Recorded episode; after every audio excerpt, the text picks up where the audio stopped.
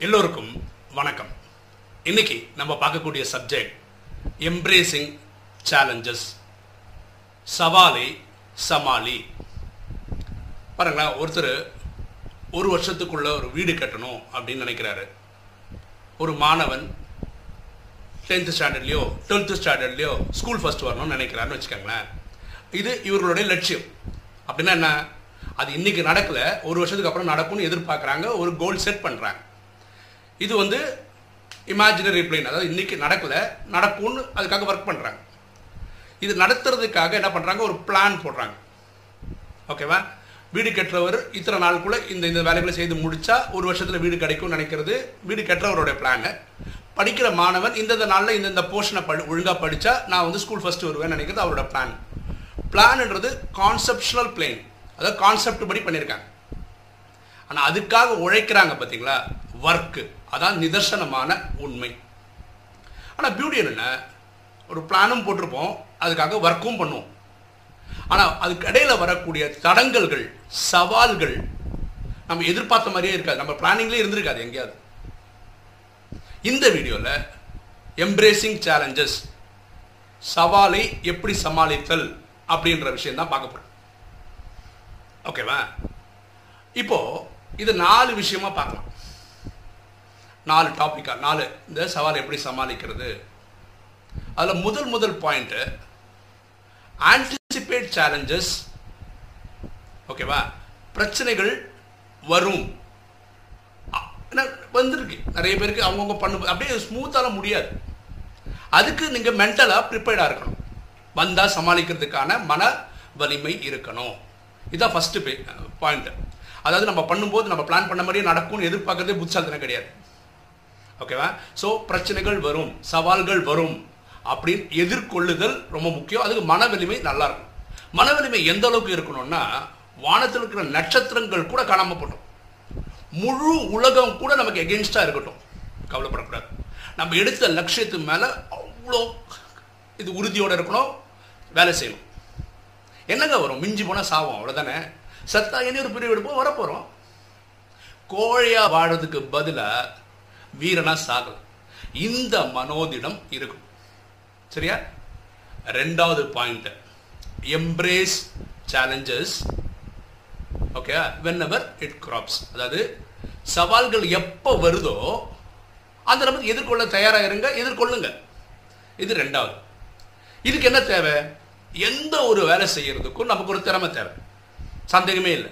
ஆனால் இந்த மாதிரி சவால்கள் வரும்போது எக்ஸ்ட்ரா திறமை வேணும். அதை பற்றின அறிவு வேணும். எப்படி எக்ஸ்ட்ரா திறமை வரும்? எப்படி வரும்? நான் இப்போ நீங்கள் வீடு கட்டுறது தான் பிளான்னு வச்சுப்போமே ஒரு ஒன் இயர்க்குள்ள இந்த ப்ராஜெக்டை முடிக்கணும்னு நீங்கள் முடிவு பண்ணுறீங்க இப்போ நீங்கள் என்ன பண்ணணும்? வீடு ஆரம்பிக்கிறதுக்கு முன்னாடியே உங்கள் சொந்த பந்தங்களில் ஃப்ரெண்ட்ஸில் நிறைய பேர் வீடு கட்டி முடிச்சிருப்பாங்க. அவங்க கிட்ட போய் பேசணும். இந்த மாதிரி நான் ஒரு வீடு கட்டலான்னு இருக்கேன். இதான் என்னோட பிளான்னு சொல்லுங்கள் நீங்கள் வீடு கட்டும் போது என்னென்ன சேலஞ்சஸ் வந்தது? அதாவது அவங்க பிளான் பண்ணியிருப்பாங்க நடக்காத சில விஷயங்கள் நடந்திருக்கும் எதிர்பார்க்காத பல விஷயங்கள் நடந்திருக்கும். இதெல்லாம் என்ன நடந்ததுன்னு கேளுங்க. அவங்க புதுசு புதுசாக சொல்லுவாங்க எனக்கு அப்படி ஒரு பிரச்சனை வந்தது இதை நான் இப்படி ஹேண்டில் பண்ணேன் அப்படி வந்தது நான் இப்படி ஹேண்டில் பண்ணேன் இதை எதிர்பார்க்கல இது இப்படி நடந்துச்சு நிறைய சொல்லுவாங்க. அஞ்சு பேர் கிட்டும்போது இதில் ஒரு அஞ்சு புதுசாக எக்ஸ்பீரியன்ஸ் சொல்லி இவர் இனி ஒரு பத்து இது எல்லா தடங்களும் நமக்கு வரணும்னு அவசியம் இல்லை. ஆனால் இதெல்லாம் வரலாம். இது வந்தால் இதுதான் சொல்யூஷன் அவங்க பண்ணியிருக்காங்க. அப்புறம் ஒரு அஞ்சாறு கிட்ட பே கேட்டதுனால நீங்கள் தயாராக இருக்கலாம். அந்த பிரச்சனையை சமாளிக்கிறதுக்கு. பல இடங்கள் என்ன ஆயிடுது தெரியுமா? நீங்கள் ஒரு லட்சியத்தோட போராடுறீங்கன்னு வச்சுக்கோங்களேன். ஃபார் எக்ஸாம்பிள் சொல்கிறேன் இப்போ நீங்கள் படிக்கிற பானவன் வச்சுக்கோங்க. உங்கள் கிளாஸில் நீங்கள் டென்த் ரேங்க் தான் எடுக்கிறீங்க. ஆனால் உங்கள் லட்சியம் என்ன? ஸ்கூல் ஃபர்ஸ்ட் ஆகணும்னு இருக்குன்னு வச்சுக்கோங்களேன். யாராவது ஃப்ரெண்ட்ஸ் கேட்டால் என்னடா ஐடியா என்ன? நான் டுவெல்த்தில் ஸ்கூல் ஃபஸ்ட்டுக்கு ட்ரை பண்ணுறேன் உடனே ஏளனம் பண்ணுவாங்க. கிண்டல் பண்ணாங்க கிளாஸ்லேயே டென்த் ரேங்க் தான் எடுக்கிற. நீ பப்ளிக் எக்ஸாமில் மட்டும் ஸ்கூல் ஃபஸ்ட் எடுத்துடுவியா? பாருங்க இந்த ஏளனம் கிண்டல் கேலி இதெல்லாம் நமக்கு ஒரு ஸ்ப்ரிங் போர்டு மாதிரி. கரெக்டாக அப்படி அழுத்தும். ஆனால் அங்கேருந்து ஜம்ப் பண்ணும்போது ஹையாக ஜம்ப் பண்ணும். அதனால் இதை பற்றி நம்ம கவலையே படக்கூடாது. சரியா? அடுத்தது மூணாவது point continue to face the challenges சரியா? இது மூணாவது பாயிண்ட் ஒரு சேலஞ்ச் வந்துச்சு. அந்த சேலஞ்சை கண்ட் ஃபேஸ் பண்ணுறதுக்கு என்ன பண்ணும் அதுக்கு ஒரு ஸ்ட்ராட்டஜி ஒர்க் அவுட் பண்ணணும் அதுக்கு ஒரு பிளான் ஒர்க் அவுட் பண்ணணும் அந்த பிளான் படி நீங்கள் என்ன பண்ணும் ஃபேஸ் பண்ணும் எடுத்து பண்ணும் புரிஞ்சுக்கங்க. நோ பெயின் நோ கெயின் வெளி இல்லாமல் வெற்றி கிடையாது. வேற ஒரு விஷயம் கூட புரிஞ்சுக்கோங்க. சொர்க்கத்துக்கு போகணும்னா கூட நீங்கள் நரகத்தின் பாதையில் தான் போயாகணும் சரிதானே? இப்போ ராஜயோகம் கற்றுக்கங்களேன் ராஜயோகம் என்ன சொல்லுது? கலியுகத்தின் கடைசியில் தான் இந்த ராஜயோகம் கற்றுக்கணும் இந்த கலியுகத்தை தான் இங்கிலீஷில் ஹெல்லுன்னு சொல்கிறோம் இல்லை நரகம்னு சொல்கிறோம் சத்தியுகத்தை தான் நம்ம சொர்க்கம்னு சொல்கிறோம் இல்லை ஹெவன்னு சொல்கிறோம் அப்போ இந்த கலியுகத்தில் இருந்து நம்ம ஒரு முயற்சி பண்ணுறோம் அது ராஜயோகத்தின்படி மண் மனாபவ தன்னை ஆத்மானு புரிந்து தந்தையாக சிவனை நினைவு செய்து பாவத்தை எரிச்சு சத்தியுகத்து அவ்வளோ ஈஸியாக ஈஸியெல்லாம் போயிடலங்க. நமக்கு சுற்றி அஞ்சு பேர் வில்லன்களாக சுற்றின்னு இருக்காங்க.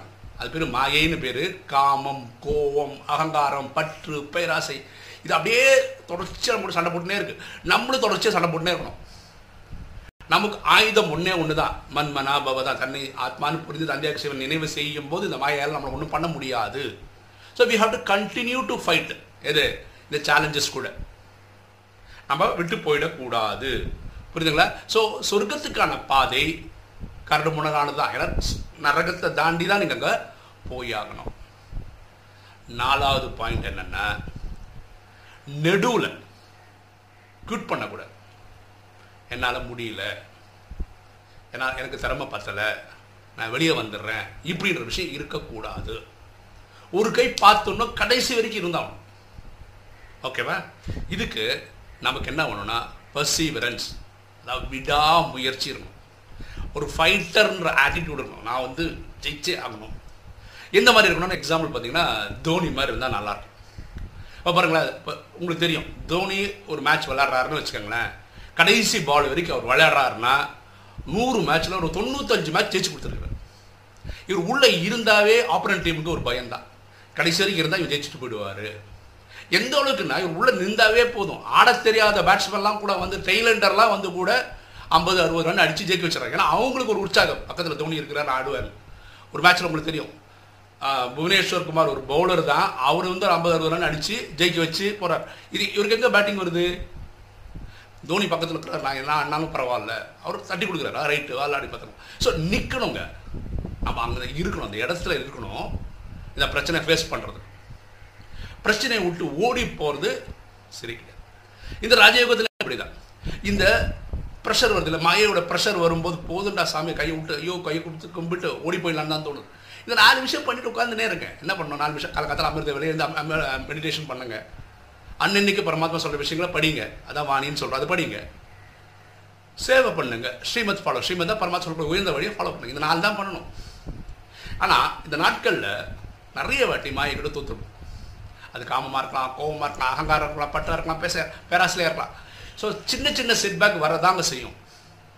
கவலையே படாதுங்க. இன்னைக்கு கொடுத்துட்டா பரவாயில்ல. நாளைக்கு ஜெயிச்சிடும் இன்னைக்கு ஜெயிச்சிடும் நாளைக்கு ஜெயிச்சிடும் எப்படி அப்படியே இருக்கும். சிஸ்டமை விட்டு போகக்கூடாது இந்த நாலு விஷயம் பண்ணிட்டு உட்காந்துனே இருக்கும் மூணே மூணு ஃபேஸ் தாங்க லைஃப்பில் மாயை வர்றது வந்து ஃபஸ்ட்டு தெரியவே தெரியாது. நம்ம தோத்துருப்போம். இது ஃபஸ்ட்டு ஃபேஸ் செகண்ட் ஃபேஸ் மாயை வர்றது தெரியும். ஆனால் ஜெயிப்போம் தோப்போம். இதில் ஏதாவது ஒன்று நடக்கும்.